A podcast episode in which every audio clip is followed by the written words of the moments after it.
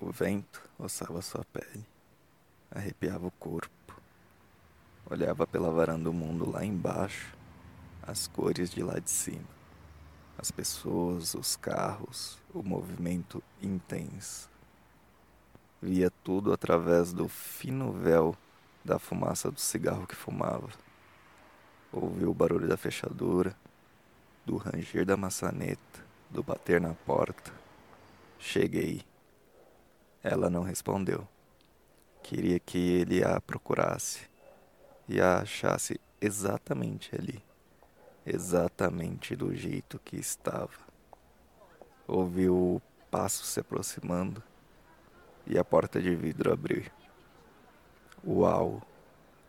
Ela dispensou o cigarro, soprou a fumaça e olhou para trás, sorrindo triunfante ao vê-lo com aquela reação. Ela vestia apenas uma camisa, agarrada ao corpo, acima do umbigo, e mais nada. Virou-se de frente para ele. Só vai olhar? A pergunta foi a faísca que faltava para aumentar o calor dele. Ela notou pelo sorriso perverso e pelo olhar. Em poucos passos já não existia distância entre eles. Ele a segurou pelos dois lados da cintura sorriu mais uma vez e a beijou.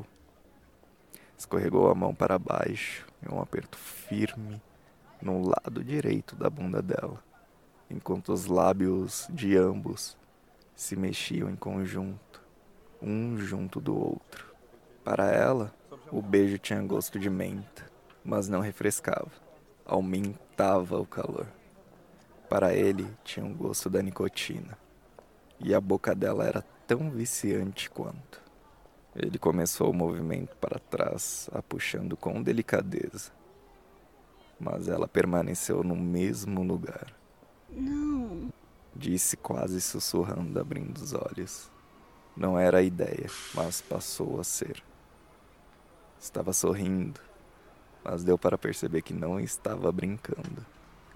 Forçou com delicadeza a cabeça dele para baixo. Ele não ofereceu resistência se pôs de joelhos à frente dela, e ela só precisou se erguer um pouco para que estivessem na altura certa, alinhados. Ele a beijou, a lambeu, a sugou.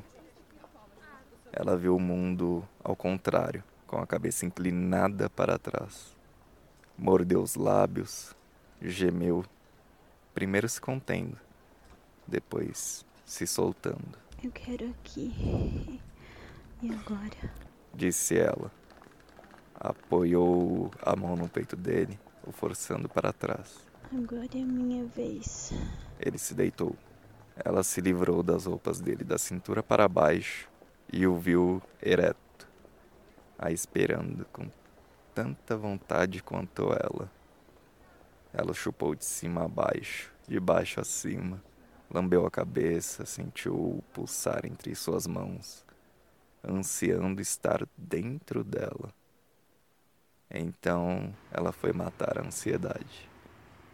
O montou rebolando de leve, subindo, descendo e aproveitando cada centímetro de sua extensão, o encarando sem desviar os olhos um minuto sequer. Ele também a olhava e, num instante, Aquele par de olhos eram as únicas coisas existentes no universo. O cansaço e o estresse tinham ficado para trás. Nem estar na varanda com a possibilidade de alguém os ver importava mais. Tudo o que importava era aquele par de olhos vidrados nele e como ela se movimentava.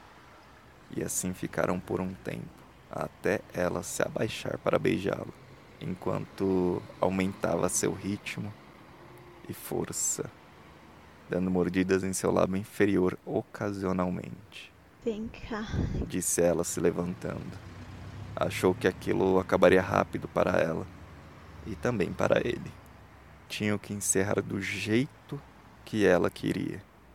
De pé, ela apoiou as mãos no parapeito da varanda e se inclinou para trás. Ele voltou a se encaixar nela e juntos produziram eco, com gemidos incontidos e por vezes reprimidos. Estavam livres e se alguém visse, não teria problema.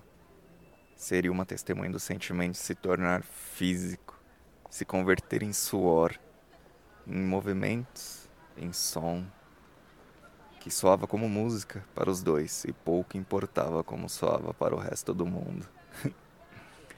Gozaram juntos, ali naquele pequeno espaço da varanda, como um único ser em seu próprio universo de prazer. Ela teve a sensação de ouvir aplausos, fogos de artifícios, comemorações.